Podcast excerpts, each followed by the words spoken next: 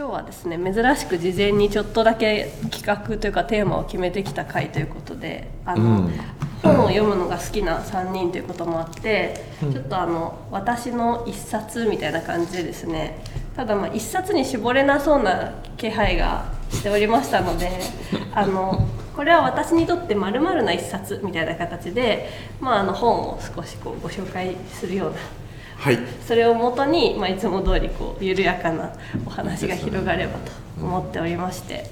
絞れないですね。佐藤さんと。なんかめちゃめちゃはい、今日は本を持ってきてるんですがなんか10冊はありますね。私の一冊みたいなやつなんか恥ずかしいですね。なんか。恥ずかしいですか？うん。私は何で絞ればいいかがわからない切り口ね。それもありますよね。確かに。なので、はい佐藤さんでもいざ選んでみようと思ってどんなどんな感じで選ばれたんですか？意外といやなんかあのお題的によく読むみたいなもあったので、はい、はい、よく読む本そうですね。みたいなのを。そう何度もね読み返す読み返すみたいな。例えばって言ってます、はい、っていうのとリアルに持ってる見つかったみたいなあ本物があった。物がね。はいはいはい。確かに。はい。まずどれから？まずこの「ジャズウエストコースト」という まあ多分マイナーな。大型本ですね。大型本。写真集ですか？えっとねはいあのレコードジャケット。がチェット・ベーカー。そうですね。これあの表紙がチェット・ベーカーっていうなかなかあの面白いと思うんですけどそれのあのレコードジャケット好きなんで、うん、でこれあの全部。レコードジャケットサイズなんだ。そうレコードジャケットサイズなんですよ。でレコードジャケットなんですよ。コチェット・ベーカーの。やつとか。でこのウィリアム・クラクストンっていう人が全部撮ってるんですよ。あのカメラマンが。同じカメラマンですか？全部同じカメラマンです、はい、でこの人はあのチェット・ベーカーとジェリー・マリガンっていうカルテットがあるんですけど、これの演奏を見ても西海岸のジャズにはまっちゃってひたすらこう撮ってそれがこのパシフィックジャズっていう、あの西海岸のレーベルの、えーまあ、専属的なカメラマンになっていったっていうのでその、まあ、このウィリアム・クラクストンっていう人の写真も好きだし、ジャケットも好きだしでそれがこの一冊のあの本になってるっていうんで。でその後かこのこの人なんですけど。このカメラマンカメラマンが。はい。で割と有名になってあの、えー、スティーブ・マックイーンとか、結構有名な人の写真もどんどん撮るようになって映画にもなったんですけどこの写真家も映画になったっていう人のまあなんだろうなこの時代の感じるのとなんか切り取り方とかがすごく。面白いなと思ったり、まあ、この辺のチェット・ベーカーの、佐藤さんのオフィスで見たことがある、まああんまりないですよね。この例えば海から上がってきて、めっちゃかっこいい。でトランペット持ってるみたいな、面白いなその、ね、西海岸のこう空気感っていうんですかね、やっぱりあのアメリカでもジャズでも東のニューヨークのジャズと西海岸のジャズっていうのの音の違いがジャケットの違いでこの、まあ、ジャケットの色の違いだったり雰囲気の違いだったり遊び心の違いだったりみたいなのがすごく面白いなと。いう、はい、でこのレーベルを作った人がリチャード・ボックっていう人でこの人もジャズ好きの普通の人が作ってでカメラマンもジャズ好きの人がカメラマンになってみたいのがすごく面白いし、まあ、これ白人と黒人があのこれあの演奏してるメンバーがヨットで、これこれチェット・ベイカーなんですけど、みたいなそのそれもなんかこうねなんかその多分東海岸の当時のジャズってもう黒人ばっかりとか、それが意外とこう混ざ混ざって白人もいるし黒人もいるしみたいな感じの音楽がこう出てきたみたいなのがすごく面白いなっていうことでよく見てます。美術館みたいそうですね。まあまあそんなことで、はい、僕の一冊はこういうねいろいろ小説とかビジネス本とジかャジャズへの愛がやっぱ圧倒的ですね、そうですね。いいですね。写真と合わせてみたいなうん。感じかな、面白い。はい。です。ありがとうございます、はなんか本持ってきてくださいって言われた時にやっぱ入ってくる幅がまた広いですね、そうですね。ちょっとこう芸術も含むというか。うんすごいあのその気づきも面白いです。なんかでも実際によく見てるやつっていうのを、ああ、じゃあこれ出してきて眺めてるってことですよね。そうですそうです。はい。それがなんかいいですね、うんあなんかいいな。そういういいね。本手元に私もいつか欲しいです、はねえ。いいですね。おしゃれですよ。ねえ。おしゃれですよ。い 写真集とかみ結構見ませんか、写真集昔よく見てんのあったね。そういえばね。あそうですか。うん。ん最近そういえば忘れていた。あ これを見てあなんか昔見てたことあるなと思い出しました。読むと読むっていうか眺めるだからあんまりハードルが高くないっていう確かうん。うん、それで思い出す写真集とかありますか？昔見てたなみたいああそうですね。なんだろう僕結構なんか映画がやっぱり好きなので、映画のあのなんていうのかなシナリオと写真が載ってるやつとか、およくなんかもうボロボロになるまで読んだことある。よく見てた昔あの映画館でやつ買うやつではなくてパンフレットみたいな、なんかこう、シシナリオと写真が載ってるこうなんていうのかな。一冊で映画みたいになってるやつがあるんですよ。はいはいはい。ビム・ベンダースの「パリス・テキサス」とか。ああとなんか映画のなんだっけええ映像監督っていうの,、あのえ映像を撮るカメラ。カメラを、カメラマンっていうのかな。あの映像監督とカメラマンってなんか一緒の場合と違う場合あるんですけど、その人のこうなんか本とかあとああヒッチコックの映画術っていう本も素晴らしいんですけど。ああえー、そささっきのカメラのやつはやっぱりカメラワークみたいなそうですね。感じで。すごい有名なその昔の映画のシーンとかをこういうふうに撮ってるみたいな、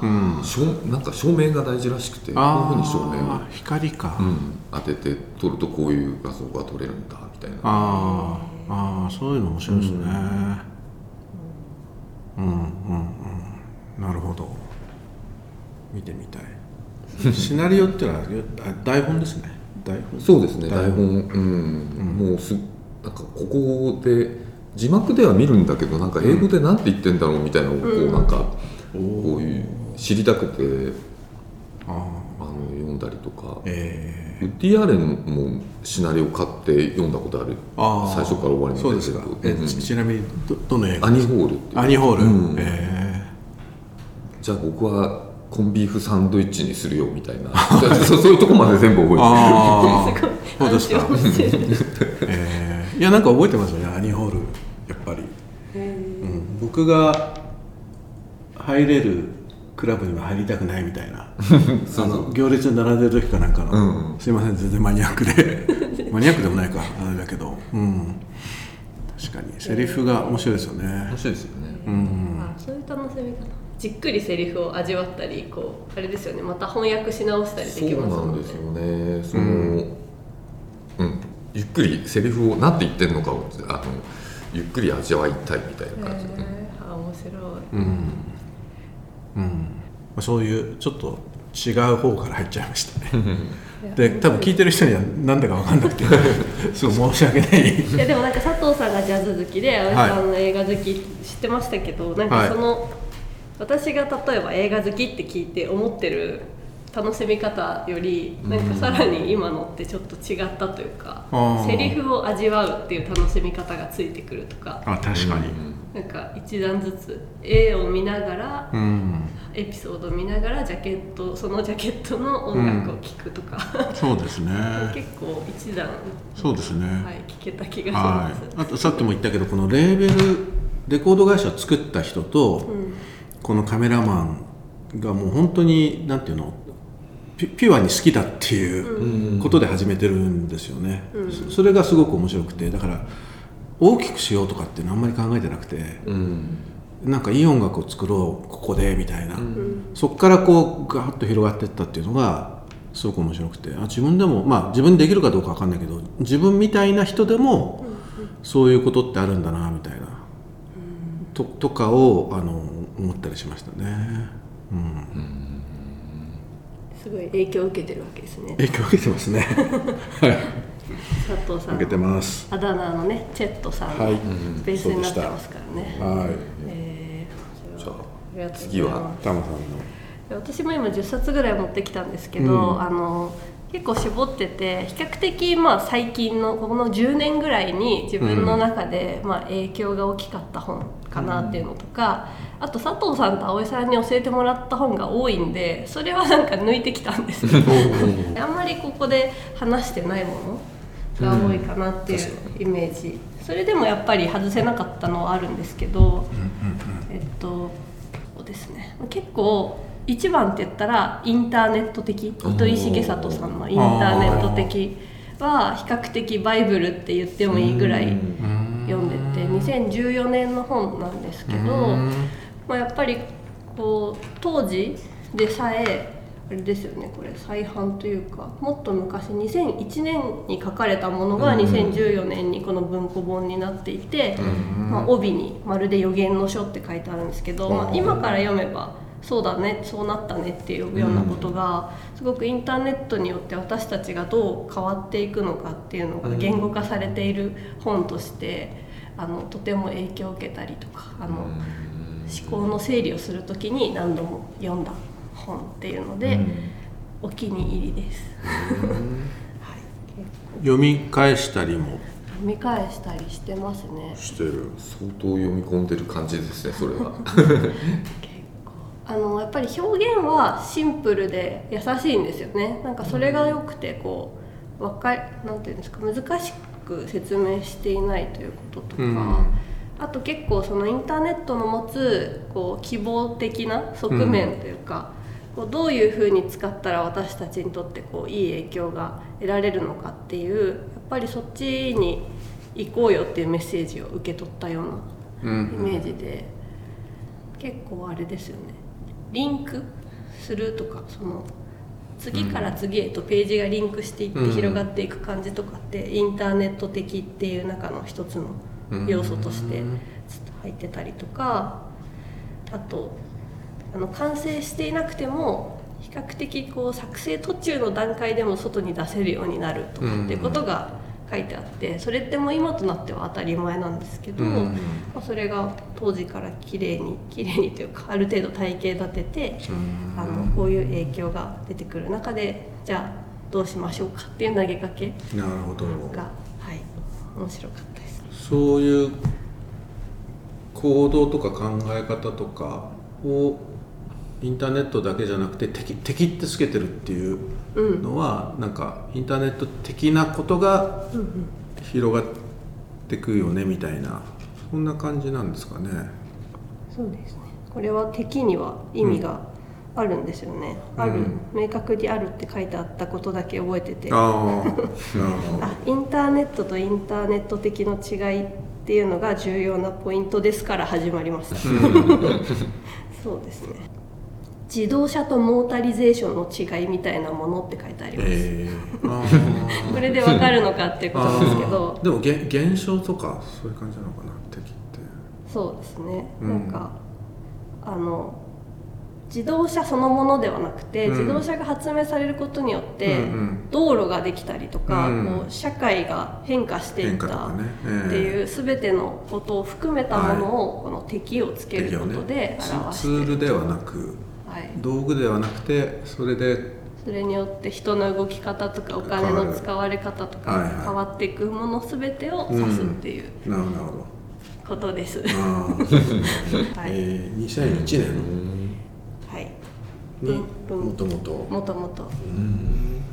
でもこれは葵さんも読まれてましたよね。なんか昔一回お話しした気が。でもなんか誰々の勧める10冊とかっていうと結構入るあそうなん名です。か著ですよねこれね、えー。うん。えー、面白い。はい。やっぱり2001年ぐらいだとまだネットのやってる人の人口が少なかったと思うんですよ、まあでもちょっと増えたか2001年だったら。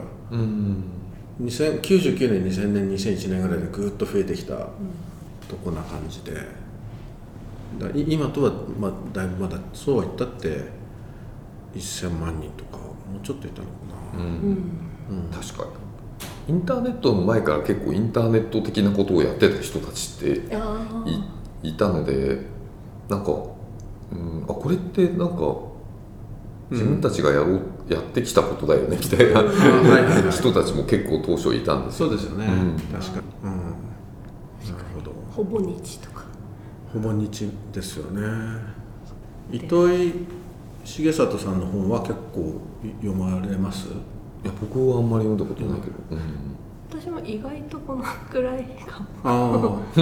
はい。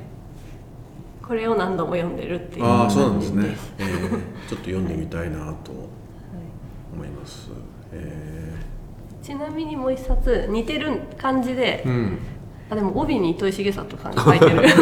あの佐渡島洋平さんの本で「僕らの仮説が世界を作る」っていう本も、はい。は結構私の中でどちらも似ていて要はその自分がこれからの未来というか、仮説を考えるっていう仕事をしし始めてからその未来について考えることをやってる人たちの本として、結構とてもあの勉強にもなったし励みになったというか。うん。本でこの佐渡島さんの本は、うん。もうこれは明確にあの覚えてて二子玉川に蔦屋書店の,、うん。あれ？蔦屋家電。家電がオープンした時に、はい。見に行ったらこの本に出会ってしまってそこで読ん全部読み終わってから買ったっていう。本なんですよ。なるほど。2015年。はい。偉いよね。読み終わった後にちゃんと買そう偉いですよね。買っといてよかったです。今日紹介できたんで。あなのでこの辺は結構そこの当時は里島さんはやっぱコミュニティについて結うん。構発信されていて、あそれ何何年です？2015 15年5です年か、うん。はい。タイトルがいいですよね、もう最高のタイトルだよねこれ。そう確かに。うんなんかこうエンパワーされるような本当ですよね。なんかタイトル読んだだけでなんかこうもうワクワクするっていうかドキドキするよね、ちょっとね。なんか頑張ろうというか何かこう未来に対して関わっていこうという意思をなんかこうもらえるような本うんでした、は確かい、これはおすすめ。あのさらっと読めると。にうんこの2冊私の中で似いいてます。ですね。そういえば持ってこなかったけどあのまあコルク。はい。佐渡島さんがコルクをやってて、やっぱりあの平野啓一郎さんの「個人とは何か私とは何かかこれです」おお持ってきた。あ すごいなんか。重なります。はい。これはやっぱりなんかちょうどね、えっと、割と最近オーディオブックで聴けるようになってたんでそうなんですね。聞き直してややっぱりいいなっていう思いましたね、2012年が初版です。うん、2012年ですね。うんえこれは平野さんはコルク？コルクの作家。あそうなんですああ、ねそうなんだ。あ契約してる。そうですそうです、あそうだはいったんですね。そういうつながりもあええ。今つながりました。あそうそう。それで佐渡島さんって今ちょっと。なるほどなるほど。はい。へえそうなんだ。うん。多分いあの作家さんの方では一押しじゃないですかね。うん、佐藤さんの中でこの私とは何かがやっぱりいいですねポイントは。どのいややっぱり文人の考え方が、うん。あのすごくしっくりくるっていうこととあとその対話っていうことを考えた時にうん。うーんなんか誰かと対話してるっていうかだから文脈が人との間で生まれるみたいなうんうん、まあ、その時に、ま、文人ができてるっていうことだと思うんですけどなんか対話っていうことと文人っていうことが今はすごくつながってるっていうか、あの他の対話は人と人で対話とか何か物事っていうのはやっぱり対話から生まれてくるみたいなこととかっていうのとなんか文人の考え方っていうのがすごく近いなというか、なんかそんなこと。でその人がいなくても頭の中で誰かと対話してるとかなんかそそういうこととかそれもすごく面白いなと思いましたね。うん。文人は。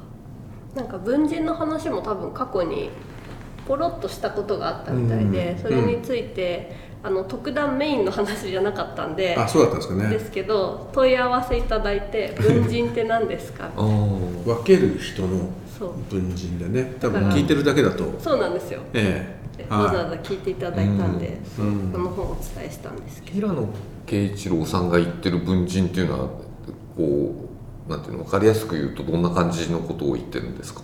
だから個人という単位で本当にいいのかっていう、もう個人っていうとそそれでそれ以上分けられないっていうかね確かに体はそうだけど心だったり頭だったりはそのい一番彼があの例として出してるのは中学校や高校生の時の友達と話してる自分と大学に入って話し大学の友達と話してる自分は同じなんだけど、あのちょっと違うよねっていう、でふその2人友達2人と一緒に会うとちょっときちょっと自分が気持ち悪くなるっていうか。で別にどっちに対しても騙してるわけじゃないしあの嘘をついてるわけでもないしななんですか？その、うん、なんか演じてるわけでもない、でもやっぱり地元の高校時代の仲間とは違うよねっていうのをやっぱりそれはだからあのこ個人個人はあの人との対話の中で、えっと出来上がってる部分があるよねみたいな話がお多かったと思うんですけどね。でそれを全部一つだと考えると苦しくなるうんっていうなんかなるほどね。うん、でもそれを会社が強要するとか、まあ、全体主義はそれを強要するとか、そういう社会もあるけどそうじゃない方がいいんじゃないのっていうことを僕は言ってるような気がしたんですよね。うん私はこれは結構あの人生の中であの2冊影響一番大きく影響を受けた本の一つなんですけど1個はその自分の体験してきたことが文人という言葉でしっくりきたっていうのが、うん。ずっと転校生でああそうでしたね。転校するたびにちょっとずつキャラ変してきて、うん。それこそあのこの地方にいた時と今の私のキャラは全く違うとか、うん。あだ名も違えばみたいな。うん。でそういうのが全部でも本当の自分ではあるよねっていう話が、確かに。文人だったのかっていうことと、あともう一つが結構後半にえっと何でしたっけ。恋愛と死あ愛すること死ぬことっていう章がうん。最後の方にあるんですけど、まあ、これをまず一緒に語ってること自体がすごい面白いんですけど、あのこのえっ、と愛とは何かみたいな恋と比べながらいろいろ語ってる中でもう一言最後だけ言ってしまうと愛とはその人といる時の自分の文人が好きという状態っうんていう説明をしてましてでこれはすごくなんか自分にとっては斬新な定義の仕方だった。うん。相手のことが大好きですっていうよりはその人といる時の自分が好きですっていううん。考え方を一つ手に入れたっていうのは結構大きかったうん。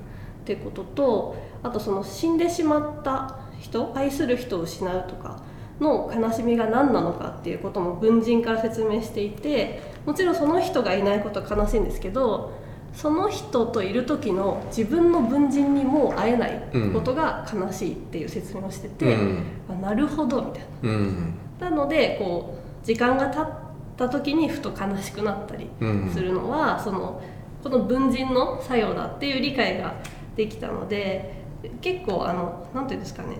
自分との付き合い方の選択肢が増えた。っそうですね。ていう意味でとてもあのなんか、まあ、ある意味合理的にというか、うん。すごくこうすっきり理解する術をくれた。う本ん。っていう一冊です。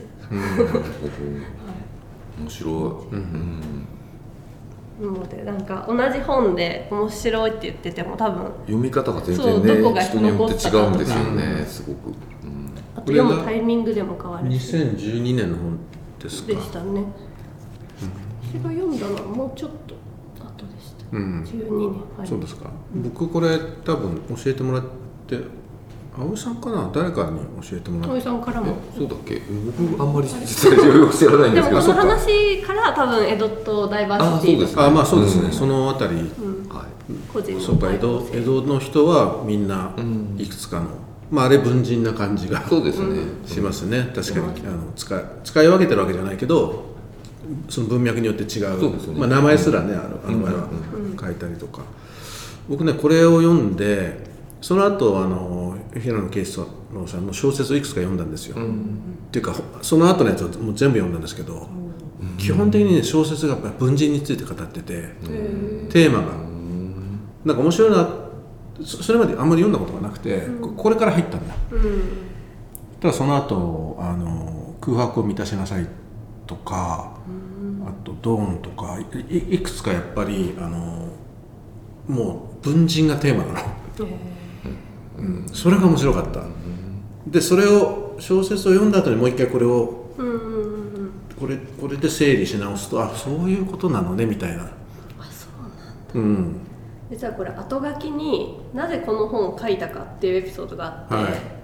あのもともと小説にうん。文人っていうのを登場させたのが最初らしいんですよ、ちょっと私は小説を読んだことがないんですけど、はい、そうですそうです。はい。でとある人から小説を読まない人が日本にはたくさんいるから、うん。この文人について説明した文庫本出してくれないかって言われて へー。あの小説読んでもらうきっかけにもなったら嬉しいということでこれを書いてくれたらしくて、うんね。おかげで私はこれに出会えたんですけど、そうですね、はい、佐藤さんみたいに行ったり来たりするのが多分一番理想的なよ理想とは思わないけどあのなんか気になっちゃいましたね。やっぱり。あそれをどここで書いてあることをどうやって小説にしてるのかなっていうか、うん。まあ、順番は逆なんですけど小説が先だったんですけど、うん。それがすごく気になって。面ででで平野さんにとってはそれがすごいテーマなんだなっていうのがうん。よく分かったので、うん、佐渡島さんと一緒にやっててね面白いですよね次回に続きます。